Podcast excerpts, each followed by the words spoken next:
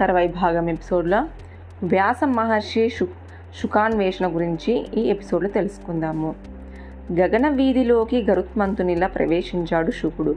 పక్షులు పర్వతాలు శుకుణ్ణి చూసి సంభ్రమాచార్యాలకు లోనమయ్యారు.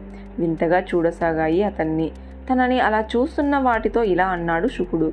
నా తండ్రి వ్యాసుడు ఇక్కడికి వచ్చి నన్ను పిలిచిన పక్షంలో మీరంతా ఓ అని మారు పలకండి. తప్పకుండా అన్నాయి. శుకుడు తమోరజస్సత్వ గుణాలు విడిచిపెట్టాడు. ప్రయాణ వేగాన్ని పెంచాడు. ఉత్తర దిశాభిముఖుడై ముందుకురికాడు. రెండు పర్వతాలు అతని దూకుడుకి అడ్డుకున్నాయి. అడ్డుకున్నామన్న మాటే మిగిలింది. పర్వతాలకి పగిలిపోయావవి. నేలపై కూలిపోయాయి. దేవతలు గమనించారది. శుకునిపై పూలవాన కురిపించారు. వెయ్యి విధాలు అభినందించారు. మందాకిని తీర ప్రాంతంలో ఆకాశ వీధిని దాటుతున్నాడు శుకుడు. ఆ సమయంలో ఆకాశగంగలో అప్సరసలు కొందరు నగ్నగా స్నానం చేస్తూ అతన్ని గమనించారు. వారు గమనించారే కానీ శుకుడు వారి సనలు పట్టించుకోలేదు. దాంతో బిడియం అనే మాటే మరిచి యథాప్రకారము స్నానమించసాగారంతా అదే సమయంలో కుమారుణ్ణి చూడాలని వ్యాసుడు ఆకాశ మార్గాన ప్రయాణించసాగాడు. అప్పటికే శుకుడు వాయుపదము దాటిపోయాడు. పైగా సమస్త ప్రాణుల్లో అంతర్లీనుడై అదృశ్యమైపోయాడు. అయినా పట్టు వీడలేదు వ్యాసుడు. శుకుణ్ణి చూడాలన్న తహతహతో గాలి కన్నా వేగంగా దూసుకురాసాగాడు. సిద్ధాచారులు అది గమనించి ఇలా అన్నారు అతనితో. మహాముని పగిలిన ఈ పర్వతాన్ని చూశావా? ఇవి శుకుణ్ణి అడ్డగించే ఇలా అయినాయి. విద్యుద్వేగతం విద్యుద్వేగంతో నీ కుమారుడు ముందుకు దూసుకుపోయాడు. అవునా? అన్నాడు వ్యాసుడు. ఆశ్చర్యపోయాడు. కొడుకుని తక్షణము చూడాలనిపించింది. శుకా అని గొంతెత్తి అరిచాడు. సమాధానంగా ఓంకారనాదం వినవచ్చింది. సమస్త ప్రాణుల్లో అంతర్లీనంగా ఉన్న శుకుడు పలికాడిలా. వ్యాసుడికి అప్పుడు అర్థమయ్యింది. శుకుని అతి లోక మహిమతో దాంతో కూర్చుండిపోయాడక్కడ. అతన్ని చూశారు. స్నానమాడిస్తున్న అప్సరసలు బిడియపడ్డారు చీరలు చుట్టుకొని తలలోంచి గబగబా అక్కడి నుంచి కదిలిపోయారు.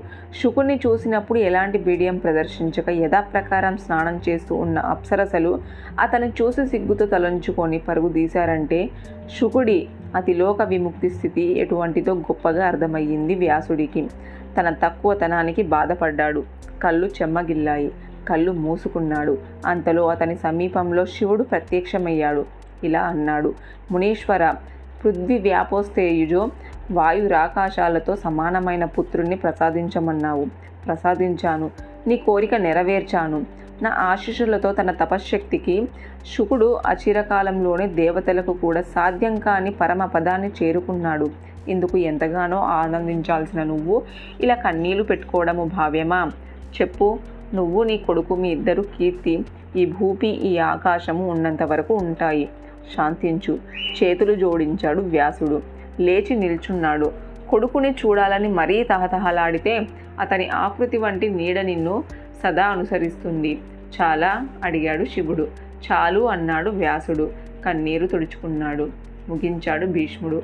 పితామహ అడుగు ధర్మనందన నాలుగు ఆశ్రమాల వారికి ఉత్తమ సిద్ధి ప్రసాదించే దైవం ఏది ఈ విషయమై నారద నారాయణ సంవాది ఉన్నది. దాని గురించి నీకు చెబుతాను విను. అది అది వింటే నీ సంశయము తొలగిపోతుంది. ఇది నాకు మా తండ్రి విన్నవించాడు. నేనిప్పుడు నీకు వినిపిస్తాను. పూర్వకాలంలో నారదుడు ఒకనాడు బదరికాశ్రమంలో ఉన్న నారాయణ మునిని సందర్శించాడు. సాష్టాంగ నమస్కారం చేశాడు. తర్వాత ఇలా అడిగాడు. మహాముని మోక్షసిద్ధికి ఆరాధనీయమైనదేది? సర్వారంత సర్వంతర్యామి తత్వం తప్ప ఆరాధనీయమైనది? వేరే ఏముంది? మహాముని ధర్మ సంరక్షణార్థము నువ్వు ఈ భూమిపై అవతరించావని ఆర్యులు అంటున్నారు. అయితే నీ మూలాకృతి చూడాలని నా చిరకాల వాంఛ. నేనందుకు అర్హున్నైతే దర్శనం కలగచెయ్యి అడిగాడు నారదుడు. ఏకాగ్ర చిత్తసిద్ధితో ధ్యానిస్తే తప్పకుండా నా మూలాకృతి నువ్వు దర్శించగలవు. తక్షణమే ధ్యానమగ్నుడివికా అన్నాడు. నారాయణముని మౌను చెప్పినట్టుగానే నారదుడు మేరు పర్వతంపై నియమ నియమ నిష్టలతో అవలంబించి పాలకడలి ఉత్తర దిశలో గల శ్వేత దీపాన్ని చేరుకున్నాడు. అక్కడ పుణ్యాత్ములని చూశాడు. వారికి ఆకలి దప్పికలు లేవు. ఇంద్రియ వ్యామోహము లేదు. చెమటంటే తెలీదు. పరిమళాలు వెదజల్లుతున్నారంతా. అద్భుతము అనిపించింది. నారదుడికి భీష్ముడు చెప్పడము ఆపాడు. ధర్మరాజు ఏదో అడగబోతున్నాడని గ్రహించాడతను. అందుకే ఆగాడు. అడుగు ధర్మనందన? ఏమిటి నీ సంశయము? అడిగాడు భీముడు. నువ్విప్పుడు చెప్పిన లక్షణాలు గల వారికి విముక్త పురుషులు అంటారని నేను విన్నాను. దయచేసి వారి గురించి మరింత వివరంగా చెప్పగలరు. తప్పకుండా అన్నాడు భీష్ముడు. చెప్పసాగాడిలా.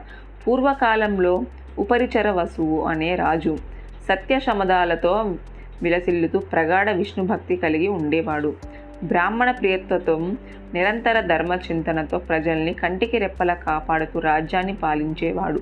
కొన్నాళ్ళకు ఎందుకు కలిగిందో తీవ్రంగా తపస్సు చేసుకోవాలనే కోరిక కలిగింది అతనికి ఆ కోరికతో రాజ్యాన్ని విడిచిపెట్టి అరణ్యానికి చేరుకున్నాడు.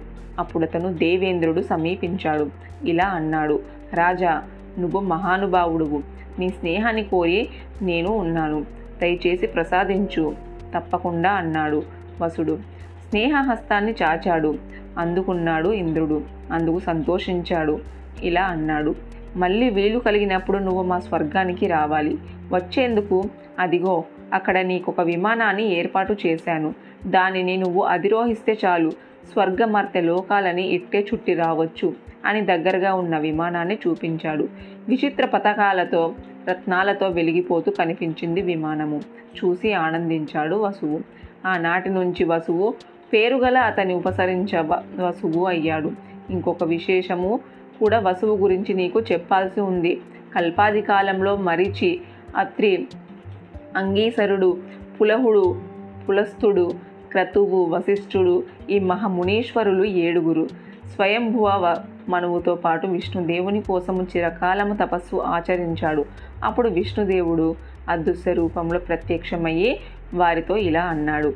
మహానీయులారా ధర్మశాస్త్ర రచన కోసమే మీరంతా నా కోసము తపస్సు చేస్తున్నారని నాకు తెలుసు.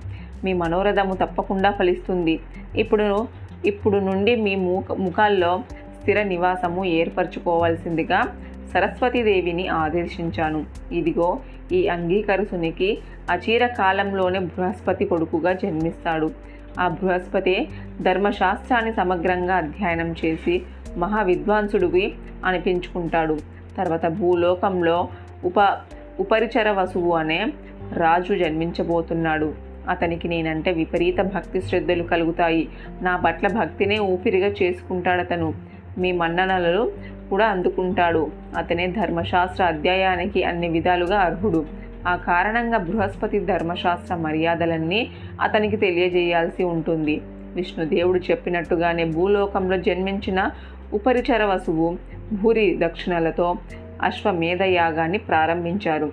మునీశ్వరులు అనేకులు వృతిజులై యజ్ఞ నిర్వహణ చేపట్టారు. బృహస్పతి ఉపద్రష్ట అయ్యాడు ప్రజాపతి పుత్రులు ఏకతులు. ద్వితుడు త్రితుడు సదాస్యులై యజ్ఞశాలను అలంకరించారు. వసువు అహింసావాది. ఆ కారణంగా అరణ్యంలో గల వేదాస్తు కాలంతోనే కృతువుకు ముగించాడు. దేవాది దేవుడు విష్ణువు. సాక్షాత్కరించాడప్పుడు. హవిర్భావము స్వీకరించారు. అయితే విష్ణువు ఒక్క వస్తువుకి తప్పించి బృహస్పతితో పాటు వేరెవరికి కనిపించలేదు. బృహస్పతికి బాధ కలిగింది. దాంతో కన్నీళ్ళు పెట్టుకొని ఇలా అన్నాడు వసువుతో. నేను ఉపద్రష్టగా వ్యవహరించిన యజ్ఞంలో దేవుళ్ళందరూ నా కంటిని కూడా కనిపించని యజ్ఞ భాగాలు అందుకున్నారు. ఇప్పుడు విష్ణుదేవుడే నాకు కనిపించింది. నాకెందుకో అతని దర్శనం కలగలేదు. అర్థం కాకుండా ఉంది. శాంతించు బృహస్పతి శాంతించు అన్నాడు వసువు. అయినా శాంతించలేదు బృహస్పతికి కంటికి మంటికి ఏకాధారంగా విలపించసాగాడు. తర్వాయి భాగం నెక్స్ట్ ఎపిసోడ్లో తెలుసుకుందాము.